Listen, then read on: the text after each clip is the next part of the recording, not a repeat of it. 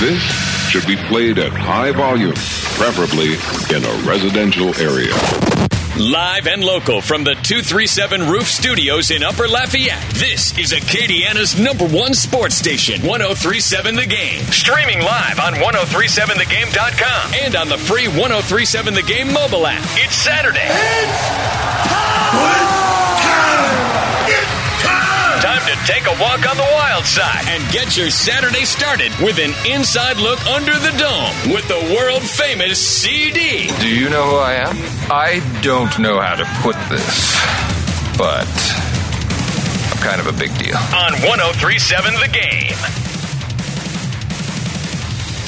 And welcome everyone to uh, the inaugural, the maiden voyage, if you will, of the produce of Under the Dome. Excuse me, Under the Dome with Clint Doming right here on Acadiana's number one sports station, 103.7 The Game and 103.7 The Game dot com. Live as always from the two three seven roof studios. And my goodness it is a great saturday to kind of undergo a maiden voyage because guess what? It is a tremendous weekend. Why am i saying it's so tremendous? Well i think there's a lot of reasons why because this weekend has a lot of stuff going on a lot of stuff i think a lot of you absolutely love to talk about and love to get to know things about. But again, we're live for the 237 Roof Studios.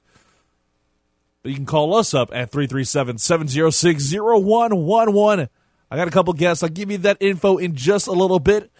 But of course, it's a new show, and we're doing things a little bit differently than what we've done in the past. And we're doing something really cool to kind of start things off. Get you understood what's going on in the world of sports this coming week and to get you ready so you know what's on tap. Obviously, the biggest thing everyone is looking forward to, and I'm just talking about Louisiana, I'm talking about the entire country, has to be the Kentucky Derby. After Omaha Beach was scratched due to an entrapped epiglottis, it's been hard for many sports bettors to figure out who would be the new favorite. And at this moment, I think it's definitely not 100% certain who is the favorite at this point in time. And even if we did have a true, clear favorite, there's no such thing as a sure thing. I feel like you look at the field, it is wide open. And honestly, that makes me super excited to see what happens this afternoon in the first leg of the Triple Crown. I'm always excited about it, but this one has a lot more oomph to it because, again, this is a race that kind of helps set the tone for what's going to happen in the next two races. You look at the last couple of years, you've had the Triple Crown winners pop up, and that's been great for the sport because it's gained a lot more interest in the second and third legs. But honestly, again, this is just my personal opinion. I actually enjoy a lot more to see it be you wait a little bit longer because again, my, I waited forever, my entire life, to see a Triple Crown winner, and it was a great moment in history. And then a few years later, it happens again. It loses just a little bit of its luster. At least, again, this is purely my opinion. I'm sure you have yours as well. 706 0111 is where you can give us your opinion, give us your takes. Because trust me, we have time for them. That being said, I'm looking forward to that. But what's interesting is this is going to wind up probably being a sloppy or muddy track for the third straight year. And I think that's definitely would have wound up playing a lot in favor of Omaha Beach, who is a horse that likes to run in sloppy or muddy tracks. A lot of the morning line favorites were going based off of that alone. I think that's a big reason why a lot of people are upset about that. But fun fact here, I actually pulled this up last night. Since 2009, five Kentucky Derby races run on sloppy slash muddy tracks, and a whopping 47% of all runnings in the history of the Kentucky Derby, that's almost half of all runnings in the Kentucky Derby, have experienced some rain. At least some rain at one point or another, be it in undercard races or the main race or what have you. But this is this one's probably going to be a sloppy one. I mean, you look outside right now, the weather is a little suboptimal, as we like to say, and hopefully they can kind of get the hell out of here before we get to LSU baseball later tonight. That's another thing I'm looking forward to, but that's not the only thing a lot of people are looking forward to. It has to be without a doubt Canelo Jones going back, going at it in the boxing ring. This is the most wonderful time of year to be a fan of combat sports, and more importantly, the world of boxing period because this is the weekend where things get a lot more fun. They get a lot more entertaining because oh hey, you don't know what's gonna you, you do, it, because you get to see the most marquee matchups, regardless if you are like a big fan of the sport or not. You get to see these guys just go at it, and it's always a fun time of year when these opponents face off like Canelo and Jones. A few years ago, I kind of got frustrated with watching the sport of boxing, largely because of what was going on with the Floyd Mayweather Manny Pacquiao fight, the Floyd Mayweather Conor McGregor fight, where it was just dancing around, nobody punching anybody. But I'm turning around on the sport of boxing. It's largely because of what I saw last weekend at the Cajun Dome with Regis Prograis and Nonito Donaire, two of the boxers that wound up going at it, and two boxers that wound up victorious going at it. There were no like pulled punches. There was no dancing around. You saw some dudes literally. I saw a guy get knocked out, and I'm talking like he was done for like a good minute. I think he wound up just saw his life flash before his eyes when he got popped in the chin, and it was rough. But still, I enjoyed boxing a lot more than I had in recent years.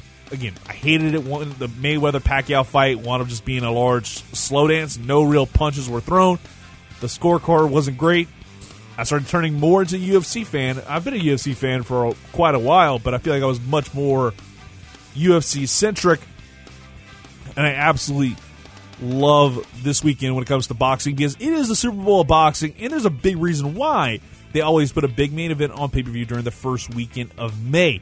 Think about it from a national perspective. College hoops, it's done. It's been wrapped up like a month and a half ago. And then you've got obviously the MLB season. It's still a month in. People over here they're going to want to pay a lot more attention to it, largely because of the fact that you've got the You've got that going on. You've got all this stuff going on, and then obviously it's early on. Not many eyes are on it. And then the NBA playoffs. There's only one game on the books tonight: Rockets Warriors, and everybody think I thinks everybody I know is probably going to wind up leaning towards the Warriors winning that one. Nobody's going to really give a rat's behind about it. As that shade towards the Golden State Warriors, that's just fact at this point. It definitely is a bad look for the Pels going forward, but I'm looking forward to seeing what happens in that series. The, in that in the series this coming weekend, I'll give you some details on what happened last night because my goodness, that was a masterpiece of a ball game between the Blazers and the Blazers game was just phenomenal. You need to go check that out if you haven't yet. It is the Blazers Nuggets game, phenomenal stuff. But I'm looking forward to the fight Canelo Jones. That's one thing I want to say. It's gonna be a fun night. It's gonna be a fun fight also, and one of those heavily hyped matchups that could very well generate a lot more interest in the sport of boxing. And then finally, the final thing I'm looking forward to is the Angels Astros series. Sure, it's not a sexy matchup on paper, but I'm looking forward to seeing the series between these two teams because the fact that it's in Monterrey, Mexico. And boy, oh boy, that's always fun. I got to see international games and I'm more of a fan of it when it comes to baseball, especially in Mexico, because that's where I think you've got a huge following. You got a lot of players from there, from from south of the border. That's really cool stuff to see, as opposed to what we see with the NFL International Series in Europe. One of the things I cannot stand. I'm sorry, but the only football they're watching across the pond is Premier League, which, by the way, for like the one or two people listening that enjoy the football, the soccer, it's nearing the tail end of its season, and Man U is far away from winning the championship, so I just don't care. And that's about all we got on tap this week in terms of notable things. The poll question right now on Twitter actually has something to do with this. What is your favorite weekend in all of sports? The first weekend in May, the first weekend in November, 4th of July weekend, or Memorial Day weekend? And while I was kind of rambling on about what was going on this weekend, we got somebody on the Arco Equipment Hotline. Let's get to that right now. Like I said, I don't have a caller ID inside the 237 Roof Studios. It may be something we need. I'm be doing the show, but I have somebody on the line, so let's get to it. Caller number one, you're on the air. Hey, CD, what's up, Hey, man? T, let's tee it up, brother. Hey, uh, first of all, congratulations on your new show, and I know you're gonna do do just well, man. Oh, thank you, my dude. All right, uh, my my winner for the Kentucky Derby is game winner. I like That's I like that. Pick. That's my pick, and uh, I was just wondering, did you see? Did you watch the LSU game last night? Yes, I, game? I did. I did watch it. Yes, Was that kind of strange that whole game? it was bizarre, but then again, I- I think whenever you consider bizarre on a on a scale, I feel like Alex Box Stadium is a place where bizarre things happen. We had the rally possum a couple years ago, T. So I can say like it was bizarre, but it feels almost par for the course for the LSU Tigers in Alex Box Stadium in recent years. I got you. Zach Hess, uh, he belongs in the bullpen. It, it, Wild the thing, mindset he has is is uh is that. Wild thing is back, and it is a beautiful thing, T. Hey, CD, have a good show, man. We'll be listening. All right, brother. I appreciate it. That was T. You can call us up on the Arco Equipment Hotline, 706 0111, 706 0111. And my goodness, it's going to be a fun show today. The debut episode, but of course, it'll be some similar things to what we've done in the past. Is if you've listened to the producers when it existed, I wound up getting a lot of guests that were more towards the other spe- perspective, the other side of things. Because again, it was a show that we wanted to kind of talk about the other side of the glass, get, get our perspective on things, and also, I think more importantly, getting the perspective of the opposing team. Because honestly, we hear all week about from like a lot of the guys that cover the LSU Tigers, New Orleans Saints, what have you. I like to have a different perspective on things. Again, it's just because I want to be able to hear what the other side is thinking, what the other side is talking about at this point in time. And we're going to do that a little bit this today because honestly, I wanted to kind of have somebody on to talk about what's going on with the series between the Angels and the Astros. And that's kind of a struggle because again, they're in Monterrey, Mexico this weekend. So I had to kind of figure out some things, but I managed to get somebody really cool on. Jessica DeLine you can follow her on Twitter at Baseball Chick. She is a baseball chick, excuse me. Editor editor in chief for Halos Heaven, and just really cool stuff. I can't wait to talk to her about what's going on with the Angels one month into the season. A lot of great analysis from her. Candace Hare, we're bringing her back for the first leg of the Triple Crown. Undoubtedly, we're probably going to bring her back more often than not because we got a great kind of potential Triple Crown races. We don't have like clear favorites at this point in time. I feel like Omaha Beach would be uh, somebody everybody thinks could wind up being a Triple Crown winner. We'll talk to her about that and a whole lot more. Look ahead to that Kentucky Derby matchup because it is wide ass open. And then also, we're going to have Wilson Alexander of The Advocate covers LSU baseball on a regular basis. And T talks about it. Wild thing, he is a back. It's a beautiful thing. 13 combined strikeouts by LSU's pitching staff. Definitely impressive I loved everything about what I saw last night from LSU. This was a moment in time that I feel like a lot of fans, a lot of LSU fans, have been waiting for a long, long time to see from the Tigers. And it's also just straight up entertaining to see that. Of course, we'll also talk about a little bit of the renovations going on with the Mercedes Benz Superdome. I'll talk about the quadruple overtime ball game last night. If you stayed up for that, kudos to you. Also, how much coffee did you have, and are you still awake at this point in time? Definitely something to talk about. And of course, it's May the 4th. May the 4th be with you. So why not do some power rankings of the Star Wars movies? Yes, I am going there. And trust me, nobody can stop me. Shut up, you stupid nerd. I'll do what I want, okay, Gallows? Gonna go ahead and take a quick commercial break. Be back with even more. You're listening to the producers right here on Acadiana Sports Station, 1037 The Game and 1037TheGame.com.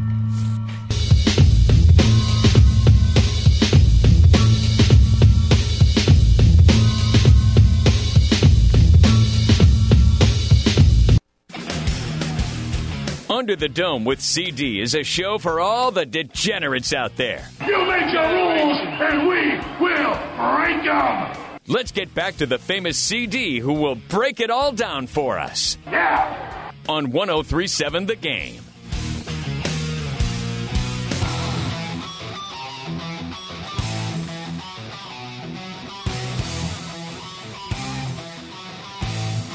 Welcome back to Under the Dome with CD right here on Acadiana Sports Station 1037 The Game and 1037thegame.com. The Houston Astros and the Los Angeles Angels are going at it in a rare two game series that's be starting tonight. You'll be here over on our sister station, The Rewind, 97.7 FM, 1330 AM, and 104.1 FM out in Lake Charles. And we're going to get a perspective from the Los Angeles Angels heading into this series. And to do that, we're going to go over to the Arco Equipment Hotline to talk with Jessica DeLine of Halos Heaven. uh, Angels website for SB Nation. You need to check that out. Also, we're going to talk to her right now about it. What's going on, Jessica? Uh, not much. How are you? I'm excited for the series today.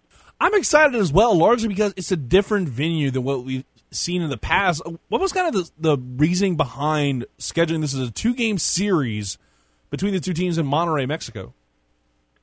Uh, I think you know MLB is trying to market uh, more internationally, definitely. So that was part of it. And as far as having it be two games, I think it made a lot more sense with travel schedules, giving teams a extra day off uh, before and after the series to uh, rest and recover, so to speak. And I have to agree with you. Definitely is a big thing whenever you consider the fact that this is going to be an interesting series. I mean, the Astros are coming back from a four-game set up in Minnesota, coming from the cold, cold weather. Then going to be in fairly warm weather over in Monterrey, Mexico this weekend. But I want to talk about the Angels real quick because obviously the Angels haven't necessarily always been a contender. But what can, how, do you grade out the first season for the Angels? First month of the season for the Angels. You know, personally, I think it was about as expected. The Angels, I think, kind of swung and missed a little bit this off season. Uh, they've been actually doing that. Uh, if you're an Astros fan, you've probably seen this the last four years. They have tried to be relevant, but not uh, ended up being very good, so to speak. They've been more more average, and I think they're probably going to be average again this year. It's a transition year into hopefully a more competitive team uh, next season. Talk right now with Jessica DeLine of Halos Heaven. And, you know, we got to talk about, you brought up free agency. Might as well talk a little bit about what's going on with Mike Trout, the man that wanted to get a whole lot of money to stay around that franchise. Is he having some buyer's remorse in that sense? Because it definitely, he winds up probably seeing this team as, as you put it, incredibly average, and you can wind up having to be, like, in the next couple of years, if things don't change, he's going to wind up being incredibly frustrated, be, he signed this long term contract. You know, I would think so. Mike Trout's Mike Trout's a pretty simple man. He's he's a loyal um, person, so that's certainly one reason that kept him with the Angels. But of course, he's a competitor and he wants to win. Hopefully, he sees more than fans are seeing right now as far as the future of the franchise. And maybe he already knows that Angels aren't going to compete this year, and he's okay with that uh, because there's certainly some talent coming up over the next couple years that can back him up. Um, the Angels have already seen some of that this year with Luis Rengifo. Griffin Canning made his debut. So they're starting to call up some of this talent that has been building in the system, which hopefully will help them compete with Mike Trout. And you know, Jessica, we got to look ahead to this matchup tonight. Trevor Cahill going to be on the mound for the Los Angeles Angels. What can you say about him and how big he could wind up being for the for the Angels tonight? Uh, Cahill has been he's been a little up and down this season. He started out the year great, uh, his first few starts, but he's really struggled uh, in his last three starts. He's given up a lot of home runs. I'm not sure how the ball is going to carry there in Monterrey, um, but that's definitely something he struggles with, and the Astros can certainly hit home runs. So he's going to really have to keep them close because um, with Miley on the mound, the Angels are going to struggle. They don't hit lefties very well, so they're going to have to find a way to stay in the game until they can get perhaps into the bullpen and see some right-handed pitching. Talk right, talk right now with Jessica DeLine of Halos Heaven, and you know we got to talk about what's going on with Sunday. You've got projected pitcher as Matt Harvey, the former Dark Knight, moving from Gotham to Los Angeles. What can you say about him? Because it feels like he's definitely had a bit of a bugaboo the last couple of seasons. Has that continued now that he's been part of the Angels franchise? Uh, it has. He, he's also been up and down. Uh, he's somebody who can be really good if he if he's throwing his pitches well. His last couple starts were incredibly solid. So hopefully, um, from an Angels perspective, we can see that on Sunday. Because again, the pitching matchup certainly doesn't favor the Angels with Justin Verlander on the mound. Not only has he been good, he's been just completely destroying the Angels the last few years, um, including Mike Trout, who just can't seem to hit off the guy. Jessica, you know, we got to talk about kind of you. We're talking about the pitching matchups. Might as well talk about the offense as well. You mentioned that they aren't necessarily the best team when it comes to hitting lefties. Who's the one player that can wind up being a key integral part in this matchup between the Astros and the Angels, to where they could wind up winning at least one of these ball games, be it Saturday or Sunday? I think Brian Goodwin. He's been one of the surprise pickups um, of the off season for the Angels, and he really only came to the Angels when Justin Upton got hurt um, in an exhibition game with the Dodgers right before the season started, and he he's been fantastic. He can hit lefties. Uh, he's one of the team's best hitters. Uh, if he can keep that up through this series, he could he could be one of the key pieces to getting a win for the Angels. Jessica, thanks so much for coming on. We'll talk to you down the road because I'm sure we'll want to having to talk about the Angels and Astros series a little bit further down the line. Sounds great. Thanks for having me. All right, that was Jessica DeLine. You can follow her on Twitter at a baseball chick, and some really great insight about the Los Angeles Angels of Anaheim heading into that big weekend series against the Houston Astros in Monterrey, Mexico. And again, you know, I talked about how it's obviously MLB working towards being like getting more of an international reach, and they're doing it the right way. They're going straight to the source when it comes to a big notable name in terms of a big name player. I think this is going to be fun to see what happens with this series. You've got obviously Wade Miley, a Louisiana native. He's doing really well this year. I was surprised to kind of see him perform at the level that he has done as of late. Because on paper, he doesn't seem like a guy that's going to wind up being able to get you the amount of wins and the amount of strikeouts that he's been able to get in the past because you just think about it. He's not necessarily the number three guy in a, in, in this sense, but he's towards the tail end of the rotation. He definitely could be your number three guy right after Justin Verlander and Gerrit Cole, baby. Gerrit Cole's been really kind of hit or miss, but I feel like it's Gerrit Cole getting back to what he was doing with the Pittsburgh Pirates, allowing a lot of home runs with consistency. And that's not even a dig against him. That's just how kind of his trend has gone over the course of his career. He's had he hasn't like a he has a pretty decent career ERA, but he's allowed a lot of home runs over his career, especially with the Pittsburgh Pirates towards the tail end. And I think a lot more players are starting to scout and understand his pitches a lot better, to where they know when to swing at him, when to when to lay into him, and he can kind of knock the cover off the ball at that point. I think that's a big reason why he's not necessarily stepping his game up in a big way. Terms of Gerrit Cole, Justin Verlander is Justin Verlander. It's hard to stop that guy And He's been really, really, really good the last couple weekends. Hopefully, he can carry that momentum over into this big series. And again, that was interesting hearing that from Jessica. I did not know a whole lot about the Angels heading into this interview, but honestly, that was fun kind of talking to her about that and how this Astros pitching staff might actually have a little bit of an easier road because the Angels just can't hit off of lefties And that definitely would be the case with the Southpaw Wade Miley. Once again, native of Louisiana. That's just some awesome stuff. Going to go ahead and take a quick commercial break. We'll be back with a whole lot more. You're listening to Under the Dome with CD right here on Acadiana Sports Station 1037 The Game and 1037TheGame.com. By the way, I'm CD. So, yeah, there we go. Be back with more after this. Talking Kentucky Derby with, with Candace Hare next.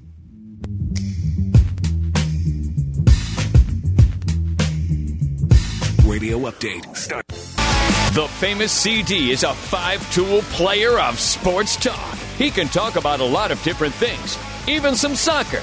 You're Manchester United supporters. Sing the Manchester United song. Okay, maybe not soccer. Back to Under the Dome on 1037 The Game.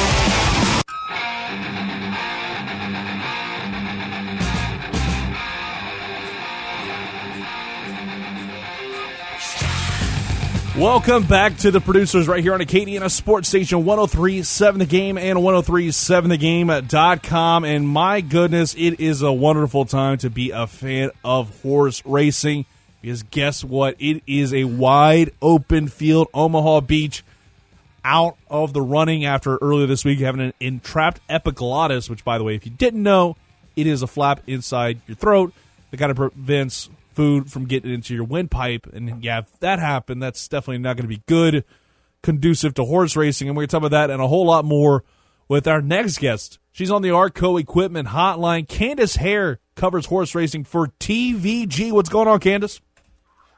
Uh, not much, other than the biggest day of the year for us. So very excited about the racing that's to come. Oh, it's going to be amazing this weekend. Whenever you consider everything that happened earlier this week, obviously with the moving of the line. Yeah, the morning line favorite Omaha Beach out. How much did that change things for you? Um, it didn't end up changing my selections a lot, but it certainly was something I had to relook over again. Not only because He was the favorite, and he comes in here with fantastic form off the back of a very nice victory out in Arkansas, but also because he was a horse who liked to go near the lead in his races. So he, without him there, obviously you expect a little bit of a slower pace out front. Is this the most wide open field you've seen, like since you've started, since you've covered horse racing or even watched horse racing? I don't know if it's the most wide open I've seen since I've started covering, but it's certainly the most wide open we've seen in several years. I mean, the last few years we were, on one hand, lucky to have Justify and American Pharoah Triple Crown winners. But on the flip side of that, you know, you lose a little bit of competition when you get great horses like that who just dominate everybody. So it's nice to have a bit of variety. And I think from what I see, you know, people who bet the races are very excited to bet this race, knowing that legitimately anybody could win. And, you know, we're talking with Candace Hare right now of TVG, and, you know, we're talking about the fact that it's a wide open field. And last year we had the Triple Crown winner once again. And that's one of the big things that I've kind of thought about since the last time we talked during the final leg of the Triple Crown is are you a big fan of seeing it be multiple Triple Crown winners over a short period of time, or do you like the chase of it a lot more whenever somebody gets to that second leg and they come up short, and then you kind of wind up just getting more anticipation for it next year to see somebody finally do it? I mean, I like the taste of it more. I mean, it, who would have thought that we would have end up having two in such quick succession when many people thought maybe one would never happen again? But yeah, I mean, I, I think I like the chase. I think people respect how difficult it is more when you don't see it happen so many times in, in quick succession. You know, I think people would justify maybe didn't give him the credit he deserved because it was a feat that they had just seen happen. But, you know, if we remember back you know, 30 years ago, there was two in quick succession, and then we didn't have another one until Pharoah. So you never know. You never really know, and I think that's the awesome part about horse racing. And we we talking about Omaha Beach. Another big thing is Haikal. He actually wound up being scratched as well. What was the reason for that one? I believe he had a foot abscess, which okay. is really common. You'll hear about it all the time, but it can be very variable about how long a horse will be out. Um, they basically end up getting almost like a bulge of pus on their foot, and it's a matter of just letting that kind of naturally take its course and go away. And sometimes it's only a week and they come right back, and sometimes it takes a little bit longer. So hopefully all is well with with Haikal. but yeah, unfortunate for connections. Talking right now with Candace Hare of TVG, and of course, I think everybody's talking about it. This could very well be the third straight year where it's either a sloppy or a muddy track this afternoon whenever the race gets started. By the way, you'll hear it all right here on 1037 The Game, thanks to Westwood One's coverage of the Kentucky Derby and the Triple Crown. But what, what, what's kind of the vibe around what you're thinking of? What's the weather going to be looking like come race time? It's meant to be wet. It's meant to be wet. I would be bracing for a sloppy race course. I think anything better than that is a positive, but it, there's meant to be some significant showers coming in this afternoon. Talk right now, Candace Hare, TVG, and right now I got it's it's hard for me to pick like a true favorite. You mentioned a couple names early on, but where do you kind of lean in terms of just a straight up winner right now? I like improbable, and it's ironic because had you asked me in January who I would have not wanted, like who's the one horse you're against for the Derby canvas, I'd have been like improbable, and yet here we are. So I guess that shows you how chaotic those preparations have been. But I ended up leaning to him off the back of his most recent performance. I thought it was really fantastic. He finished second behind Omaha Beach that day, but he had gotten very, very keyed up behind the gate prior to the race, and he was really restless in the gate itself. He ended up breaking slow. So for him to finish as close to Omaha Beach as he did on that occasion, I thought I thought at least I found it to be extremely impressive performance. He's one of the more lightly raced horses in the field, so you can project more significant improvement from him, I think, than some of the others who we've seen racing for a much longer time. And you know, the Baffert horses, he's going to offer you better value than than game winner, of course, or Breeders' Cup Juvenile winner. So I find myself really heavily leaning to improbable.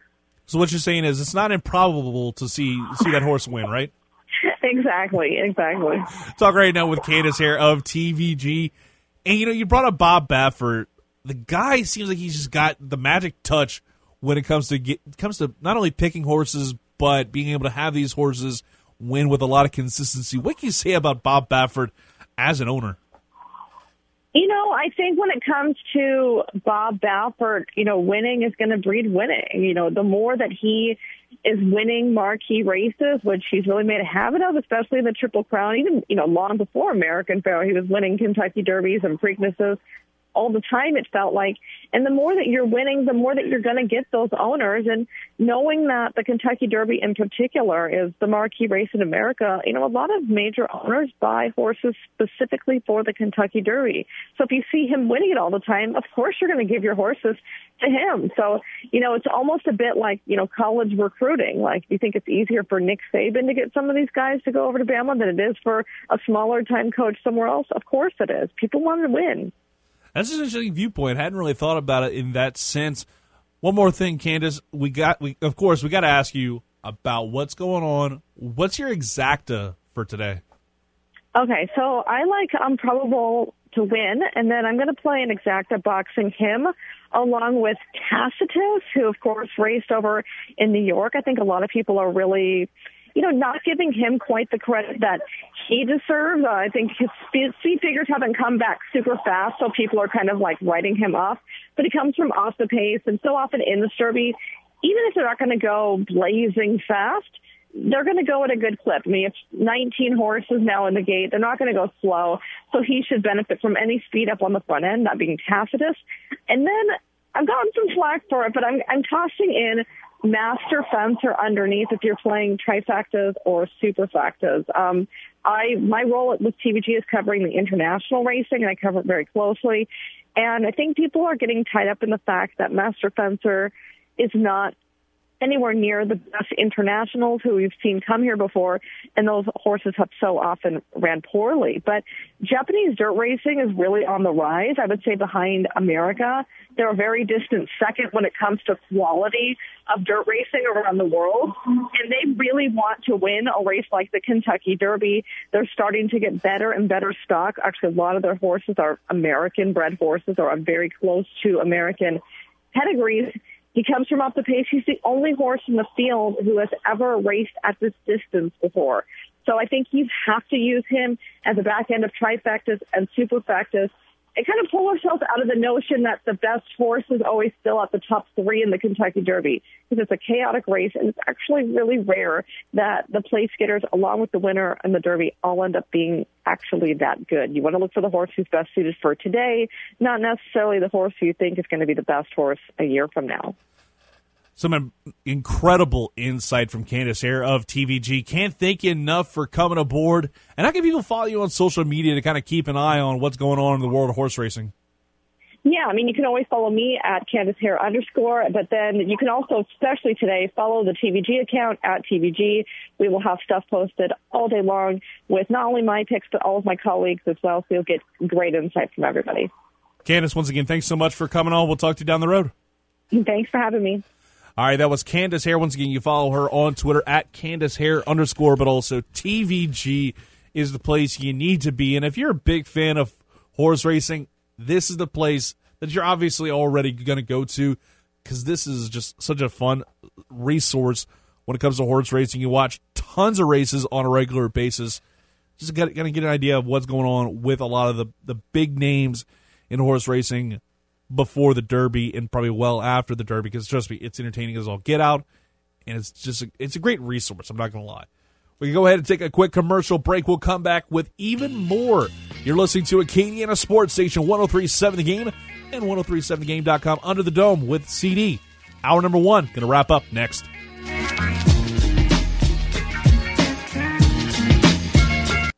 The numbers don't lie because when you listen to Under the Dome with CD, your knowledge of sports increases by 141 and two thirds percent. Now, let's get back to the genetic freak of sports talk. He's fat! On Acadiana's Sports Station, 1037 The Game.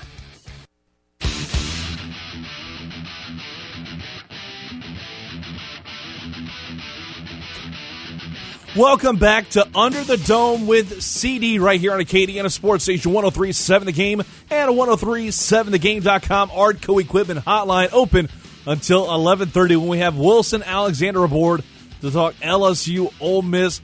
Phone lines wide open. You can talk about anything you want. Kentucky Derby, your favorite weekend in all sports, because I think that's definitely an interesting topic that I came up with.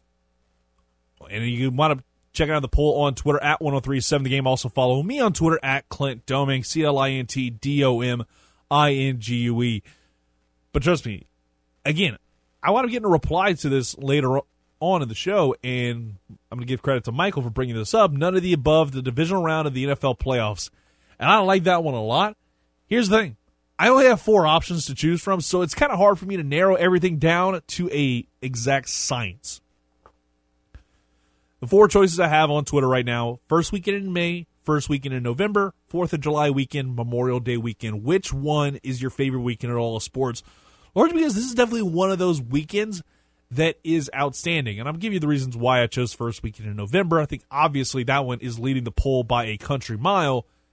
And a big reason why is because, well, think about it. First weekend in November, what typically goes on if you're a fan of football in Louisiana? LSU, Alabama. That's the first weekend in November, and hands down, that is the most entertaining weekend in all of sports, without a doubt, without without any debate at this point in time. I can just say that's one of my fun, my fondest weekends in all of sports because you also have a really good Sunday slate of football because you're nearing the end of the season. In the pros, you're starting to see the playoff picture become a little bit more clear. Mind you, it's still blurry as hell, but you can wind up making things out just a little bit more at this point in time. Fourth of July weekend is always fun, especially if you're a fan of the UFC International Fight Week. This year's card is no exception. I'm telling you right now, it's definitely a lot of fun. The first weekend in November is fun. The Fourth of July weekend, International Fight Week, hot dog eating contest, and trust me, there's a lot more this year.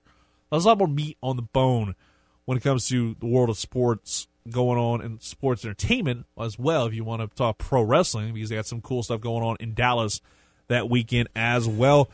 And then, of course, you've got Memorial Day weekend. You've got conference tournaments coming to an end. And on Memorial Day itself, you get to see who's going to wind up making it to the field and who's going to be on the road to Omaha. And then, of course, you've also got MLB baseball. Memorial Day baseball is always a fun thing to watch. Right now, we're going to move over to the Artco Equipment Hotline. Caller number two. I have no idea who this is, so it's a complete mystery. You're on the air. Hey, how you doing? This is Ken. Hey, Ken, what's up, man? I was hearing you earlier on the show before that. I'm Ken Karma. What's up, brother? Yeah, but uh, yeah, my my my holiday because I was in the service is Memorial Day. That never changed. Thank uh, you for your service, Ken. Gave their lives. Yeah, they, they've served their lives and for the defense of our country. So that will always be mine. Uh, nobody's beating the Golden State Warriors because yep. you have too many factors in the case. They they're experienced, they under most underrated defense in my opinion in the NBA, and they got too many scores. And they can have two multiple players have a bad night, and they're still going to beat you by 15. So, you know, I'm disappointed in the Houston Rockets. Chris Paul, Awal, Capela, Awal. I think they missed Trevor Ariza. Uh, they're done. And so is the Portland Trailblazers, all them who didn't matter. Uh, nobody's beating the, Golden State Warriors unless there's significant injuries uh, for the rest of the playoff season. I look for them to three-peat, and maybe if they break up the team, well, you know, they, they have a legacy that nobody can match. Greatest starting five ever in the history of the NBA. And you know, you talk about that, Ken. You know, before we talk about a little more Warriors, I want to get your thoughts because I'm going to talk about it later on. Is Trailblazers game last night. How amazing was that to see it go to four overtimes? These and Nikola Jokic kind of being the Iron Man of this, going over sixty total minutes. Well, it was simply sensational and incredible. I mean, four overtimes that nobody wanted to give up. You know, I guess fatigue might have set in in the end, but man, it, it was one of the greatest of uh, ever. And I've been watching basketball a long time. You know, I'm almost 60 years old, and I can tell you so many stories about great games, but this is top, certainly one of the top uh, in the history of the NBA. I'd have to agree. Ken, thank you so much for calling in, my man. Thank you so much. All right, that was Ken. Once again, thank you for your service, Ken. But anyways, you know, we're talking about this Trailblazers Nuggets game. I'll get you a little bit of details, a little meat on the bone here when it comes to that. Now that he kind of changed the subject here, because I was going to talk a little bit of the Saints and the Superdome renovations, because honestly, that's something really cool. I can't wait to really talk about here on, under the dome, of course. But anyways, Trailblazers Nuggets quadruple overtime, absolute masterpiece of a ball game. This was the second ever quadruple overtime playoff game in NBA history. The only other time that happened, game two back in 1953. Bob Cousy, 50 points, leading to the Celtics to a 111 105 win over the Syracuse Nationals.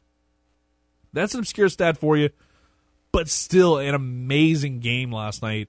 I'll talk about that later because I was not a fan of the NBA playoffs up to this point last night, and then I see a quadruple overtime game yeah, I'm a big fan now. I love it. And it's just fantastic. It's great to see that go down. Honestly, again, I have to agree with Ken. It definitely feels like the Golden State Warriors are the team that's going to wind up probably running away with this thing by a country mile. It's because they seem like the better team all around. And I'm looking forward to seeing what happens with the Golden State Warriors Rockets game tonight. It's the one basketball game on tap. And before I kind of get done with this break, of course, you can call us up, Artco Equipment Hotline 337 706 0111 337 706 Of course, earlier in the week, I think the biggest talking point a lot of us had was the news about the New Orleans Saints and the Mercedes Benz Superdome getting a new lease, working towards that agreement to keep the Saints in Louisiana through 2035, extending the lease another 10 years because it's supposed to expire in 2025. But you're also going to get a massive $450 million renovation of the stadium. And I absolutely love that, mainly because you don't want to be able to, like, basically build a whole other stadium and let's say put it, like, in a different part of New Orleans altogether because the is where it is right now. That is exactly where it needs to be forever and 100 years. I feel like the state of Louisiana knows that this is probably the biggest moneymaker they have, and I think a lot of it has to do with the fact that it is literally in the middle of town. Like you can go like anywhere and wind up in the super, Mercedes-Benz Superdome. You can pretty much get there almost within walking distance of several hotels. Trust me, I've done it. And it's all within walking distance. A lot of great stuff within walking distance of the Superdome. You've obviously got the trolleys as well. I mean, there's a big reason why WrestleMania has been hosted twice in the last like five years in the Mercedes-Benz Superdome. I'm looking forward to seeing what these renovations look like. Apparently, they're one of the ideas is a standing room only setup, a lot like what we're seeing with the Dallas Cowboys, which I think is a cool idea. It might not necessarily be conducive towards making it the loudest place, because the dome's always been the been one of the loudest arenas in the NFL and that might be counterproductive. But trust me, as long as you have that 600 level still up there, those fans, those fans will always be making noise. As long as you keep that there, I think we'll be perfectly fine. I like the fact that they're making it more of an experience with that. I want to. That's probably one of the biggest things I want to do is go to a Saints game once they finish all the renovations because it's going to take like four off seasons for this to happen. It'll happen, I believe, immediately after either the college football playoff national title game or it winds up being after the NFC title game later that week.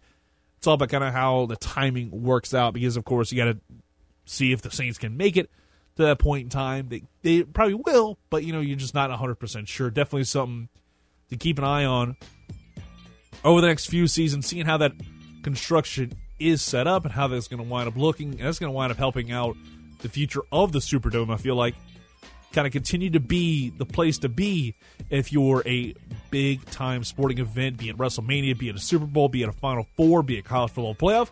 This is going to be huge to be able to keep things in New Orleans. You're listening to Under the Dome with CD, hour number one in the books, hour number two coming up next. You're listening to Acadiana Sports Station 1037 The Game and 1037thegame.com.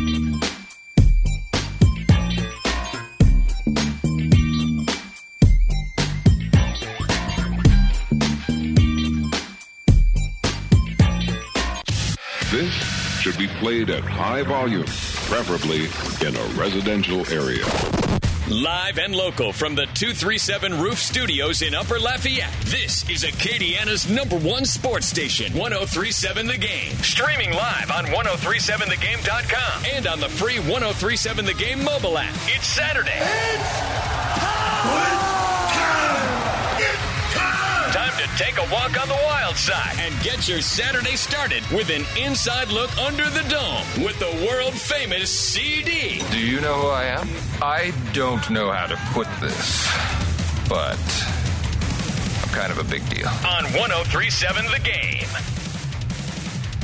Welcome, everyone, to hour number two of Under the Dome with Yours truly, the famous CD, inside the 237 Roof Studios, presented by Lafayette Roofing. And it is always a tremendous time to be with you. Of course, 1130, we'll talk with Wilson Alexander talking LSU baseball against Ole Miss. And what a ball game last night. Of course, you heard that Drew Bianco home run to kind of put things to rest. That was one of the big highlights. You want to have a home run earlier in that inning, but I think obviously the big thing everybody's talking about Drew Bianco hitting a home run off of the Ole Miss Rebels. His dad obviously coaching the team. Did you know that, by the way?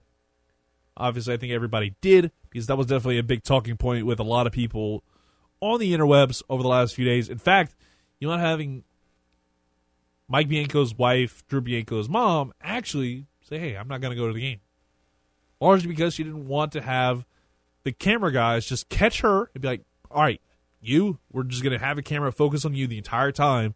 And just cut away to you at weird times during the ball game, probably when Drew Bianco is going to be at bat, or you know, generally whenever, because you know they were going to, they would wind up doing that. They wound up doing that a lot all throughout the season when Kramer Robertson was there, Kim Mulkey, every single time she's just front and center. You didn't really have to focus the cam on her. She was always just right behind home plate. And every time it was up to bat, they wound up almost having a Mulkey cam. And that was just, oh. one of the things I just did not like about that was just seeing Kim Mulkey every single home game. It was a, it just took away a lot from me. And I think that was why she wound up not, not going. And she's definitely not a big fan of, you know, being the center of attention, at least in terms of Drew Bianco's wife and obviously Mike Bianco, Mike Bianco's wife and Drew Bianco's mom. There we go. That's I want to have it a little backwards there. But yeah, you're listening to Under the Dome with the famous CD. That's me right here on 103.7 The Game. And of course, there's a poll question up on Twitter right now. You can check it out and vote on it. You can also follow me on Twitter at Clint Domingue. And what's your favorite weekend of all sports? And it's something I, I just always think about when it comes to like the big weekends. Obviously, I could have gone opening weekend of college football, opening weekend of NFL football, high school football. I could have gone a lot of different directions, but I kind of went with the big four in my mind. First weekend in May, you have big boxing fights. You've got the Kentucky Derby. You got some really cool ball games on tap on the weekend. Like I mentioned at the start of the show, you get the Angels Astros series in Monterrey, Mexico.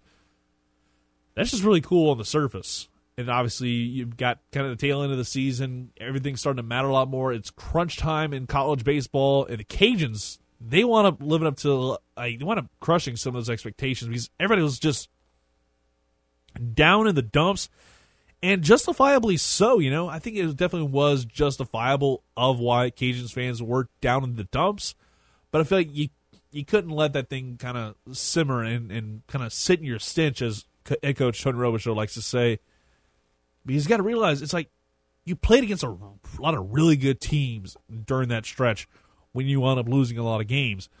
Louisiana Tech might be the one kind of outlier, if you will. at least that's what I, at least the way I'm going to look at it is La Tech was that outlier of all those games that you wound up losing in that losing streak. That one was an outlier. In comparison, UT Arlington and Texas State are two very, very good teams. I think that's a big reason why I'm not necessarily as adamant about, you know, this team's horrible, shut it all down. No, I think this is probably going to be a team that can bounce back. You just need to have that moment. And seeing Coastal Carolina and beating them 10 to nothing, not only that, 13 combined strikeouts by Austin Parent and Jack Burke and you wound up doing all that on the road in Conway, South Carolina, a place that's been very tough to play, not just for the Cajuns, but for the entire Sun Belt Conference since they've joined fresh off of winning a national title. That is a tough place to play. And I absolutely loved the fact that the Cajuns were able to get things done on the road after losing seven straight ball games. You hear me right? Seven straight ball games is one of the worst losing streaks in recent memory of five games or more, obviously. Eight straight back in 2012 was kind of the most recent, really deep hole they wound up getting themselves into earlier in the year. They had five straight. But 2012 was a deep one. But that's not even the deepest. I want to kind of diving into the archives on Sunday before it wound up being seven straight. When it was six straight ball games, they lost. Because well, the Cajuns got the thing got out of hand early last Sunday in the finale against Texas State, who by the way was red hot. So I I really feel like that was a series that the Cajuns nine times out of ten could have won, but it felt like Texas State way too good at this point in time. They were going to wind up taking you out behind the woodshed and whipping you whipping your backside, especially the way they allowed the amount of runs they did. I mean, they almost won the ball. Uh, the crazy thing is, they almost rallied back to win that. But it just shows how much what head coach Sean Robichaux has talked about for what feels like forever. As far as long as I've known him, he's talked about the three run inning, and that three run inning wound up proving fatal the way they wound up doing it, allowing those nine runs. It was Friday. It, there was a lot of big run innings. Uh, it, we talk about three runs. It's not literally three runs. It was like three runs or more. That's how he considers it. I think that's a, definitely a true statement, especially when you look at the Cajuns when they allow a three run inning. I think heading into last weekend they were seven and eighteen. Now I think it was seven and 20, 7 and twenty one in terms of allowing three run innings. This week, like last night, the Cajuns like were that three run inning team. Now I think they want to get three of those. You do that, you wind up winning a lot more ball games than you think. It was great to see the Cajuns do that last night. A huge step in the right direction for a program that was kind of teetering on not even making the conference tournament. And who would have seen that coming? This is a team that almost every single year has expectations through the roof and has set the bar so high since they wound up joining the conference. This is like Tony Robichaux has been the head coach. They've set the bar incredibly high, and it's been amazing to see what Tony Robichaux has done with that program. But this is that year where things are a little bit of a of a downturn, you know, and people are jumping off about it. And you know, maybe it's the fact that you know 2012 wasn't necessarily a great year on paper, but nobody's really talk. Nobody was really talking about it because 2012 versus seven years later, how much more prevalent social media and how instantaneous takes matter a whole hell of a lot more on cesspools like message boards and even to an extent Twitter. People just can't seem to kind of just sit there and think, hey, like it could be a lot worse. We could be we could be out of the tournament. Be really if if we're really really that bad. Honestly, we shouldn't be in the tournament. But now they're actually in tenth place. They would be in the tournament if the season ended today. Sadly, that it won't be the case. And you know that's definitely a tough break for the Raging Cajuns to be in tenth. They need to be able to step their game up because you've only got two more series left in the regular season before, like I mentioned earlier, Memorial Day weekend. You've got the conference tournament, Sunbelt tournament can be in South Carolina, and I feel like they want to want to book in, in their trips to South Carolina in the month of May. I know probably the SIDs are going to wind up booking that trip already, so they don't want to be kind of all for naught and just be sitting at home watching the tournament go down on the plus. Other stuff involving the Cajuns, I got to say, this is a tough break for Cajun softball. They're supposed to have a three game set against the UL Monroe Warhawks, but the weather has been pabon, and that's a big reason why the series now is canceled. The continued inclement weather Saturday morning in Monroe forced the cancellation of the doubleheader that was going to go on today. And it pretty much puts it into the Cajun season because, well, the Sun Belt tournament for softball is next weekend. Mind you, Cajuns are Sun Belt Conference champs. It just would, would have been great to see one more great weekend out of Summer Ellison because I know she was chasing that record of eight Sun Belt Conference Pitcher of the Week honors because that's definitely a bar that was set extremely high, and hopefully we can wind up seeing it broken down the line because I feel like Summer Ellison is probably one of the best pitchers the Cajuns have had in a long time. Just I wish they had more than one pitcher to use that was as consistent as she is because I feel like you don't have somebody that's like that consistent. It's going to be a huge step in the right, wrong direction in postseason play. You look at what happened the last couple seasons. Whenever you head to BR to head to Baton Rouge, I would love to see the Cajuns have a second pitcher because then Ellison doesn't have to be relied on nearly as much. A more consistent pitcher like a Kendra Lamb, she could wind up being that second arm. She wound up showing that early on the season, but wasn't able to kind of convert that into any real success. And then you had to go back to rely heavily and I mean heavily, on the arm of Summer Ellison. I think that's definitely a big thing that I've thought about as somebody who's watched this program for a long, long time is I want to see them change the way they do things from a mindset of having just really one arm and try and move towards using multiple arms. And again, like sometimes you just don't have that second hand or second arm, that second pitcher they can wind up being as consistent as your ace in the game of softball.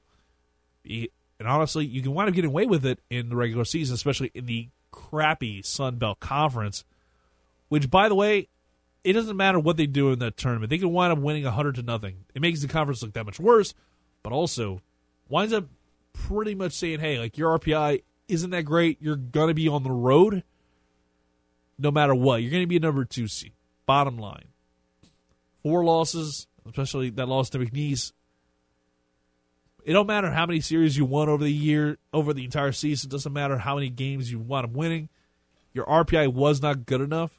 No matter what, they're going to be hitting the road for the regionals and the super regionals more likely than not, unless you have something just really bizarre happen with the brackets. You see a lot of March Madness type stuff, but I am just I was shocked when I wound up thinking about this like today. I'm like, this team is not going to be able to host a regional series because of the RPI and also the the really really bad Sun Belt Conference when it comes to Cajun softball. That's gonna be tough for them. I think it's tough for anybody really because you have an up and down league that's dominated by one team and one team only. It winds up hurting you a lot more down the line if you're a fan of Cajun softball or any softball team in general. You got to imagine what would happen if the SEC was largely dominated by an LSU or a Florida, and everybody else was at a much lower tier of production. That winds up hurting your hurting your RPI a lot. But I feel like again they might get a little bit of the benefit of the doubt, if you will, when it comes to the conversation of who's the best team in the country, and that's going to be a big talking point for a lot of people, especially Cajuns fans, because they will probably be salty as all get out in two weeks' time. Whatever, of course, we wind up seeing it pop up on Selection Sunday, up on the big screen. Cajuns headed to Baton Rouge again. Could it be again? I don't know, but I would not be surprised if that's the thing that winds up happening. Once again, I mentioned earlier we're going to talk with Wilson Alexander at 11:30 and talk about what happened between LSU and Ole Miss last night. Looking ahead, Zach Hess's return to the bullpen, wild thing. He made everybody's heart sing. The dude was just phenomenal on the mound. Can't wait to talk to him about that and a whole lot more.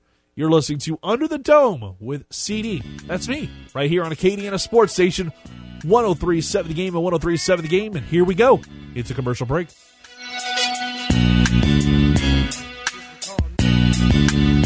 Every time CD takes the mic is like a box of chocolates. You never know what you're going to get. Now let's get back to Under the Dome with CD on Acadiana Sports Station 1037 The Game.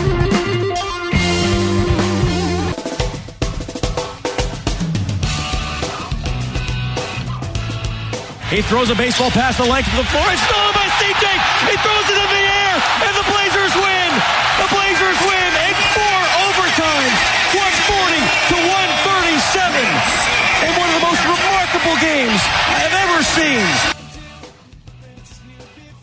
Welcome back to Under the Dome with CD right here on Acadiana Sports Station 1037 The Game and 1037thegame.com live from the 237 Roof Studios presented by Lafayette Roofing. And what a ball game last night. If you're a fan of the NBA, this was a game that you just could not stop watching because it never ended. I feel like it's still going on right now, but it didn't. Four overtimes. This game went well into one o'clock our time. Thankfully, it's on the West Coast where you can kind of like get away with that. I believe it might have been like 11 o'clock or so their time whenever the game ended. Just ridiculous amount of stuff. Just a masterpiece of a ball game. And I think Michael Malone put it best. You know, that game is a instant classic. Couldn't have been proud of our guys for the fight, staying with it. I mean, Nikola Jokic played 65 minutes tonight. That's unheard of. That's ridiculous. Uh, I can't do that to him. That's too many minutes. And it is ridiculous, but it's not even the most minutes of all time in the NBA that have been played. It's actually the third highest amount of all time that a player has racked up in a ball game. And of course, a lot of those ball games that are above him were in games that wound up going to like quadruple overtime and like quintuple overtime in some cases, I believe.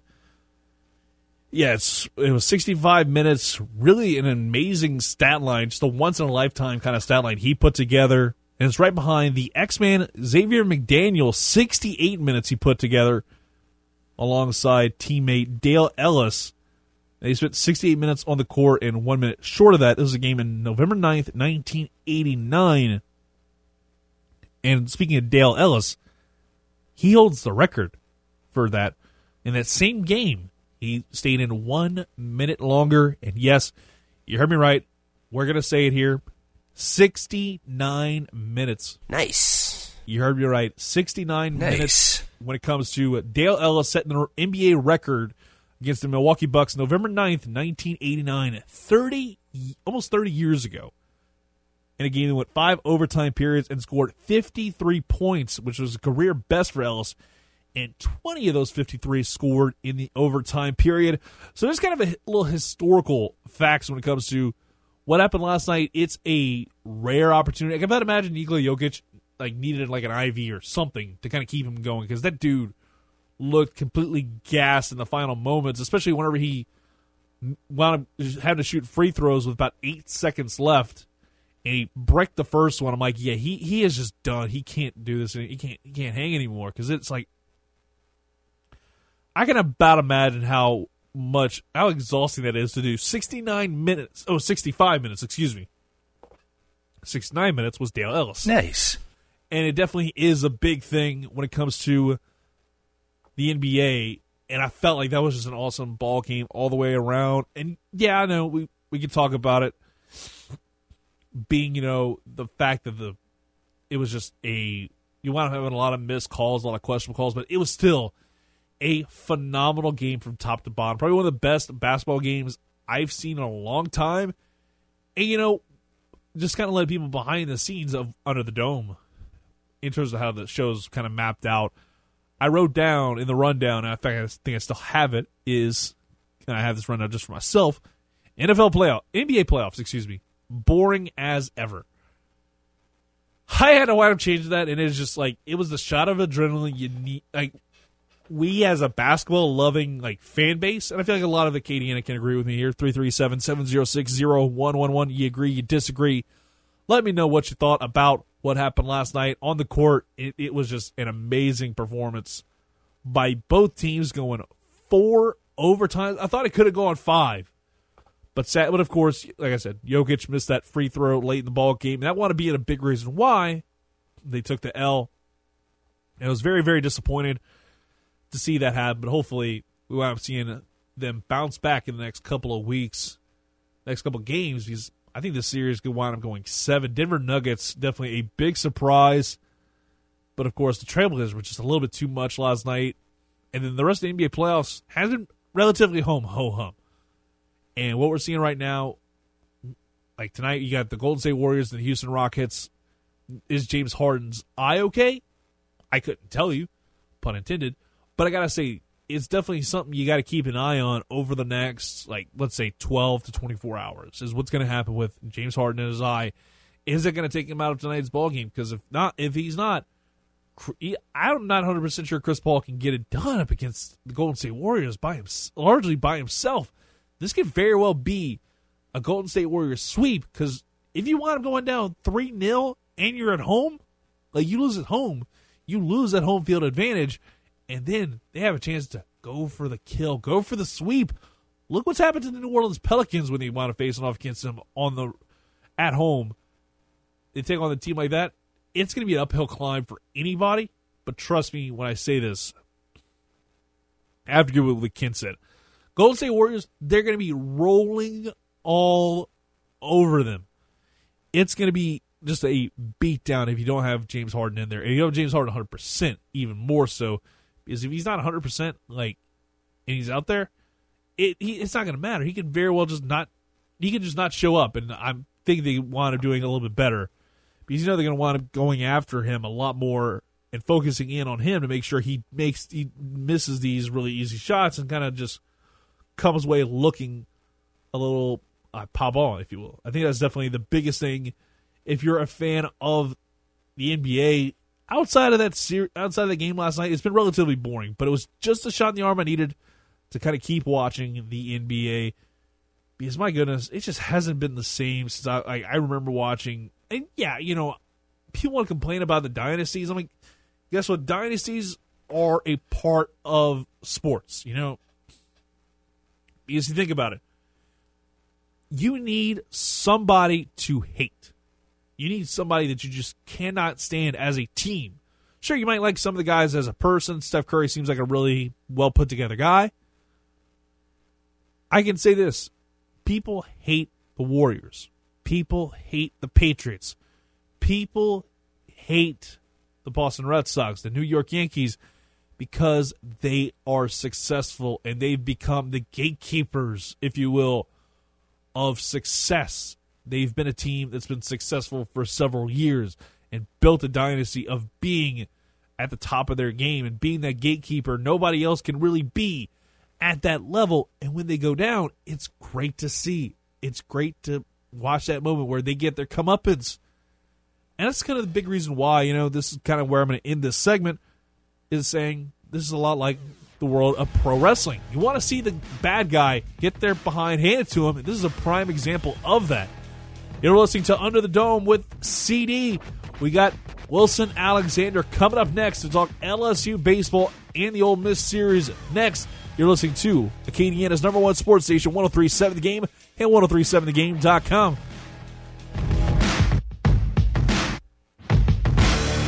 Most sports radio shows go up to 10 on the amp, but Under the Dome with CD goes one higher. Why don't you just make 10 louder and make 10 be the top number and make that a little louder? These go to 11. Now, back to the show that brings the heat on Acadiana's sports station, 1037 The Game.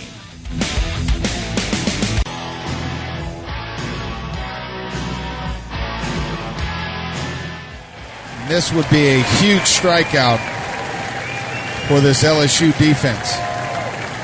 Pinch runner Hall at third base. One out. 3 2 count. The pitch. Swing and a miss. Bing, bang, boom.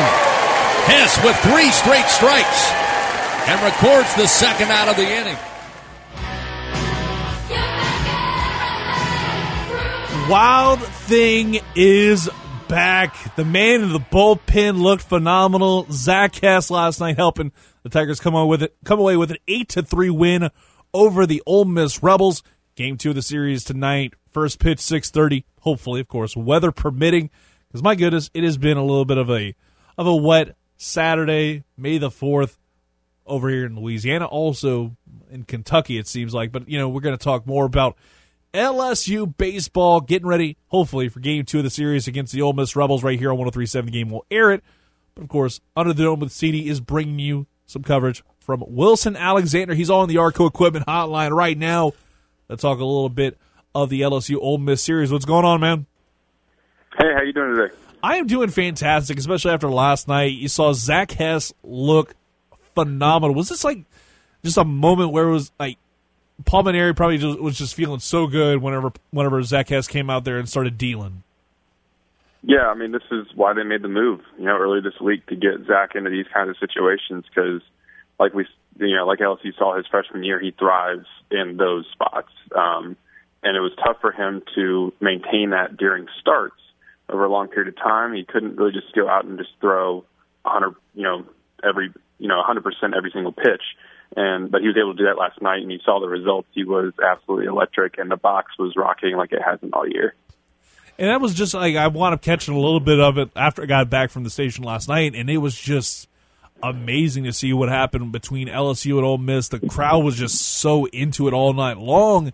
But of course, I think in one moment that everybody's going to want to be probably talking about all weekend is Drew Bianco hitting a home run in the eighth inning. How cool is that? Just seeing what he did and everybody's kind of reaction. Yeah, it was kind of wild. Um, unfortunately, we didn't get, we didn't talk to Drew after the game, Um, it was funny. He he tweeted that it was definitely the the best, but also the most awkward moment of his life. He later deleted that, but you know I think the sentiment still remains um, that it was weird because like his dad's in the opposite dugout. He's just uh, flipped his bat after a home run. Drew has, and his dad's in the opposite dugout, just sort of staring. And then, but Drew's running on the bases, and you know that was that was kind of the final exclamation point dagger in this win that they really needed to to keep up in the SEC uh, race. Um, so it was really a, a wild moment um, for everybody, and I'm sure for the Biancos as well. Yeah, you can about imagine how cool that was. Talking right now with Wilson Alexander of the Advocate, and of course, I mentioned earlier in the show that yeah, the Bianco, the mother is actually not get, not actually at the series, kind of wanting to avoid all the publicity that you know probably would have wound up coming with going through the series. Yeah, and yeah, I, I talked to her before the series first story I wrote on on Mike and Drew and, and the family and this being in this spot, and and she said she wanted to. She decided before the season started that she wasn't going to come to this. Um, that she just, and even when LSU or not, not LSU, Ole Miss played Louisville, which is where uh, one of the other Bianco sons plays, she didn't go to that either. Like she did, didn't want to get herself in the middle of that drama or that potential drama, and it probably ended up being a good decision based on what happened last night. Yeah.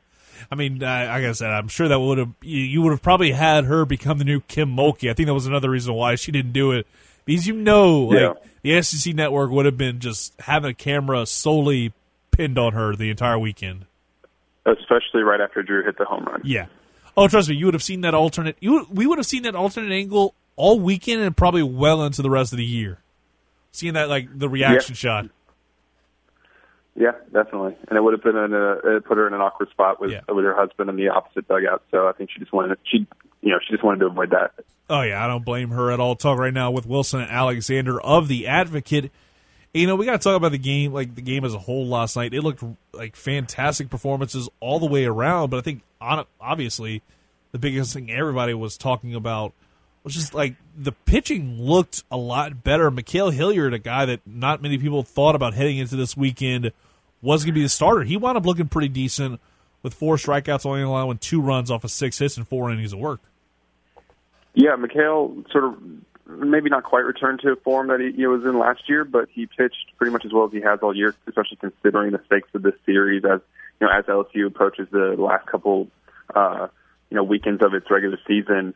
Um, he pitched well. I mean, he got into a couple jams. He gave up four singles to his first seven batters, but he ended up only allowing just one run until the fifth inning, and you know that allowed LSU to stay in this thing. And it was interesting. I mean, you kind of mentioned just the, the level of the pitching. Um, LSU um, obviously ended up winning eight to three, but there in the eighth inning, when Zach was Hess was pitching out of that jam, it was a one-run game. And LSU this year in, in um, was 11 and three one-run games, but seven and five when it scored between three and six, uh, three and five runs. Excuse me, three and six runs. And so they hadn't, you know, really been winning games when they weren't just scoring tons and tons of runs. But the pitching was so good from Ma'Khail and from Zach that they were able to hold on to the lead and then blow it open late. Um, so Ma'Khail is interesting to see how they're going to continue to use him. Um, they want Cole Henry in that Friday night role, but he's just not ready to pitch yet. So I guess Ma'Khail will stay in there uh, for the time being until Cole's back, and it'll be interesting to see how he continues to handle that. You bring up Cole Henry. That's kind of what I wanted to go next is about Cole Henry, and obviously Paul Mainieri is not going to talk about it. But what would you expect to be like a return date for him? Do you expect it to be next weekend, or does he wind up saving him up for potentially the SEC tournament in a couple weeks? I really don't know what to expect, and this is why we've seen LSU deal with arm soreness and similar sort of uh, that that term a lot this year. And Landon Marceaux dealt with it, and he missed about pretty much missed six weeks, only pitched twice in about six weeks. And then Jaden Hill has been out for over two months. So it's really impossible to know when uh, Cole's going to come back because these arm soreness injuries, uh, kind of previewing a story I come, have coming out later today, they're chronic, and it's no real telling when it's just when the pain's going to be gone and when they're going to be mentally ready to pitch. And it takes time. It's not really something that you can put a, a, a strict timetable on. So LSU doesn't exactly know when he's going to be back, and it's really hard to put a prediction on on when that will be. And I have to agree with you. Definitely, it's going to be hard to put a timetable on it. But it feels like to me, can SEC tournament feels like the time that you want to wind up getting this guy ready for, because that's that's where you're going to make up a lot of your hay whenever you wind up losing a lot of those series, like the one against Mizzou a few weeks ago. you need to be able to step your game up at that point in time to be able to try and secure a national seed. What is a percentage chance you think LSU has of locking one of those down? Oh gosh, there's so many variables uh, here in the last you know you know couple weeks. Um, if they can get through this Ole Miss series, win this series, and then the the key is going to be what happens next week at Arkansas.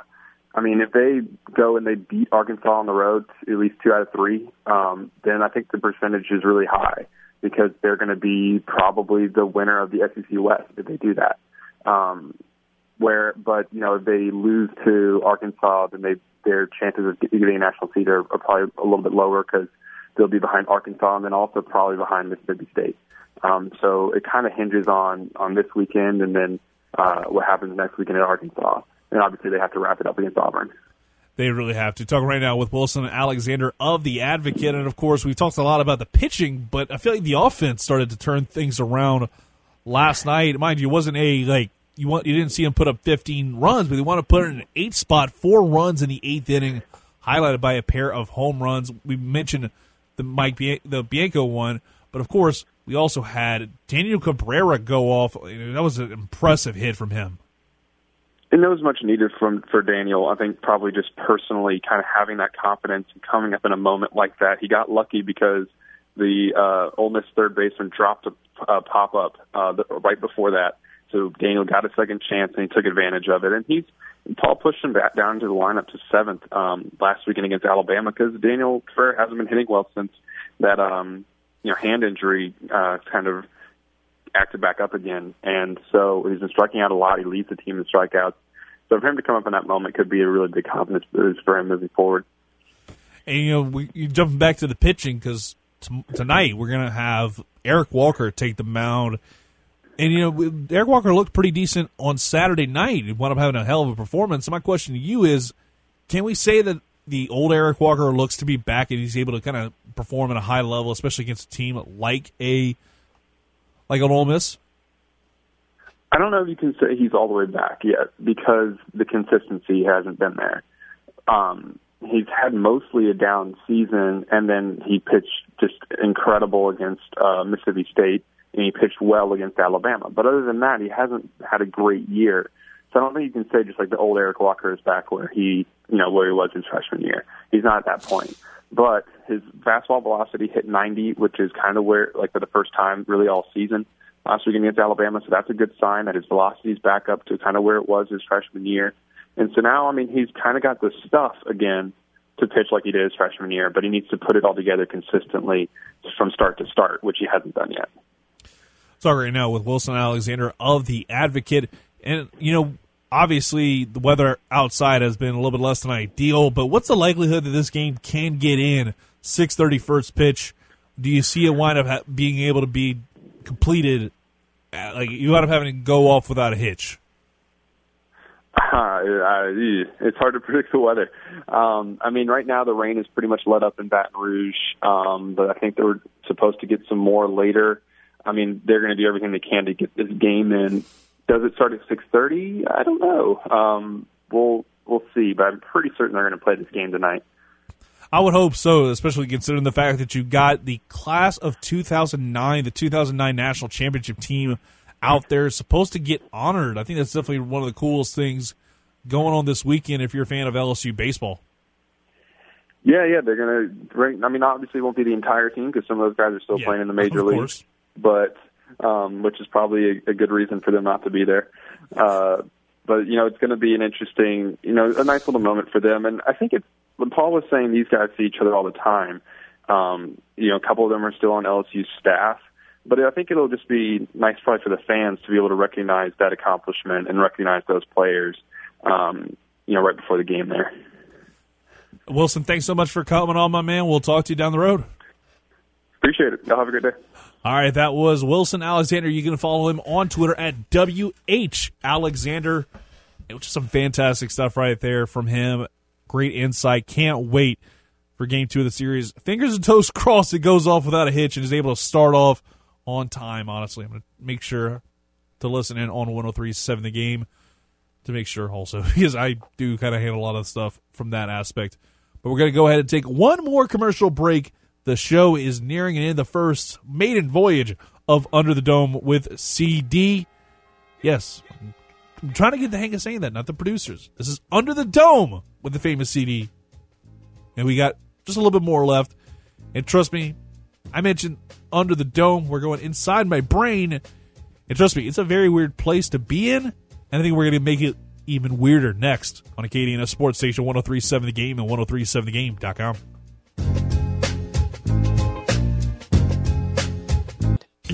From the preps I gave it a uh, a ten, a ten. to the pros Kick ass on one. Ready? and everywhere in between. Let's get back under the dome with the world famous CD on Acadiana Sports Station 1037 The Game.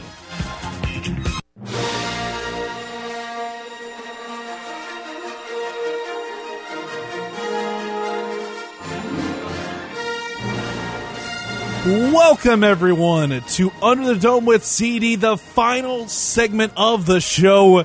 And we're going to a very different place. Not as much sports related, but honestly, it is something really cool because today is May the 4th.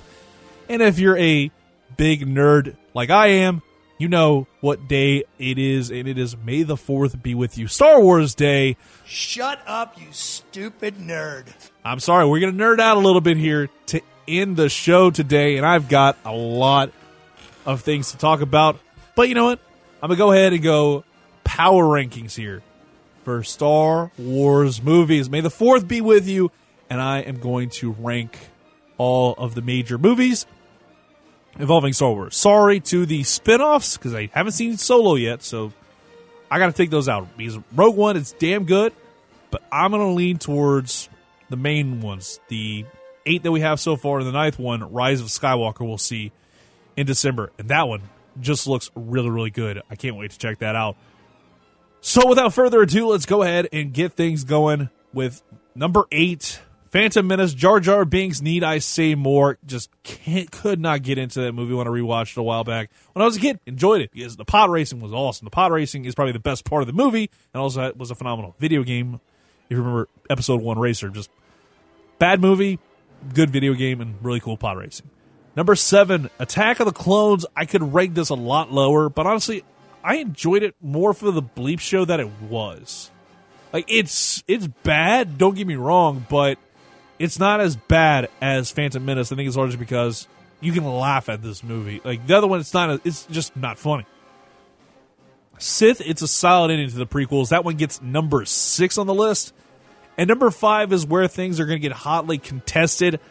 I gotta say, it's Return of the Jedi. Number six on my list. I can't get into the the, the end of the original trilogy as much as I used to because it's just the the Ewoks. I just I just can't. I, I'm not a big fan of Return of the Jedi, and I might be in the minority here. That's probably my least favorite of the original trilogy. And then New Hope at number four on the list, and I have to say, I love Return of the. I love the New Hope. I love the first one a lot, but I feel like I have enjoyed a lot more of the other movies that have come out in recent years. And I'll give you some more thoughts on that in just a little bit. But again, A New Hope at number four. Number three, Force Awakens, the return of the franchise. I this is like the first movie I I seen in theaters in years. Walked into the theaters like it was like not it was like a while after the movie had come out, and I was absolutely floored, flabbergasted, had a whole lot of fun watching the movie from beginning to end, and it was simply put fantastic stuff all the way around when it comes to the Star Wars movies. That one is always going to be one of my favorites. It was just really, really good, and it introduced a lot of the great characters, and you had a lot of action. That was one of the biggest complaints I had about the prequels. It was a lot less action, a lot more talk, talk, talk, talk, talk, talk, talk, talk, talk. It was a lot more action, and that was probably the best part about these two trilogies. There's a lot more stuff going on. There's a lot more action beats in there. Number two, I gotta go Empire Strikes Back. Empire was always top dog for a long, long time. I mean, it ends on a real down note. And in terms of a, a trilogy, and it's all one interconnecting storyline, you have the good guys win in the first one, and then, then things end on a sour note. but they wind up getting the final win at the end of the day in terms of this trilogy, this interconnected storyline.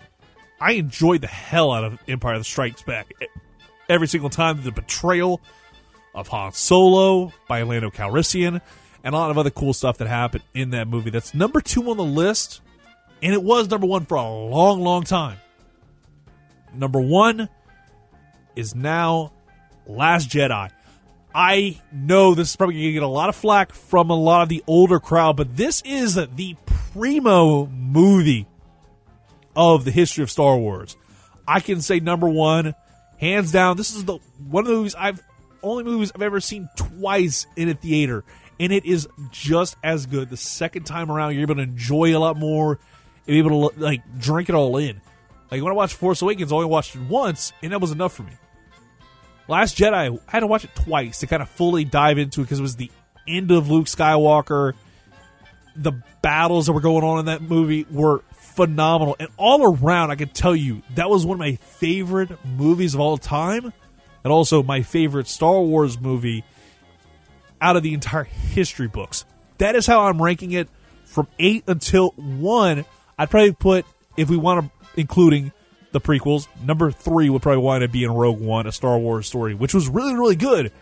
But I'm not going to put it in, in there because I can't put Solo in there because I haven't seen it yet. I wanted to see it last year when it came out, but just, you know, life kind of gets in the way. Life happens when you're busy making other plans, but just such a great way to kind of end the maiden voyage of the producers. Maybe it's the last one. I have no clue. I'm not in control of this whole situation, but hopefully you enjoyed it just as much as I did bringing it to you. Of course, we had Wilson Alexander on just a minute ago to talk about the LSU Tigers. We had Jessica DeLine to talk about the Angels series against the Houston Astros in Monterrey, Mexico. A Kentucky Derby preview with Candace Hare of TVG. Just some fantastic stuff. And hopefully you enjoy your weekend however you're going to wind up enjoying it. Me, oh boy, I'm going to have a whole lot of fun this weekend. Because after all, it is Cinco de Mayo tomorrow, and that means two things. Number one, I'm turning 30 years old tomorrow, and I'm I'm okay with that. I'm okay with that. You know, I'm not like a lot of people back in the day who were just like, "Oh man, I am 30 years old. What is going on?" I'm sorry. I love the fact that I'm turning 30 because guess what? You know, the last 10 years has been really cool, and I cannot wait to enjoy it. But of course, it is also Cinco de Mayo, and I'm to go ahead and just bounce out here with, of course, who, who, who, why not just end the show and let you kind of end the show with a little low rider. Have a great rest of your Saturday, everybody. Under the Dome with CD is in the books. You're listening to Acadiana Sports Station 1037 The Game and 1037TheGame.com. Kentucky Derby coverage right here on 1037 The Game starting at 4 and then LSU pregame hopefully at 6 o'clock. Pregame, 6.30 first pitch right here on Acadiana Sports Station 1037 The Game.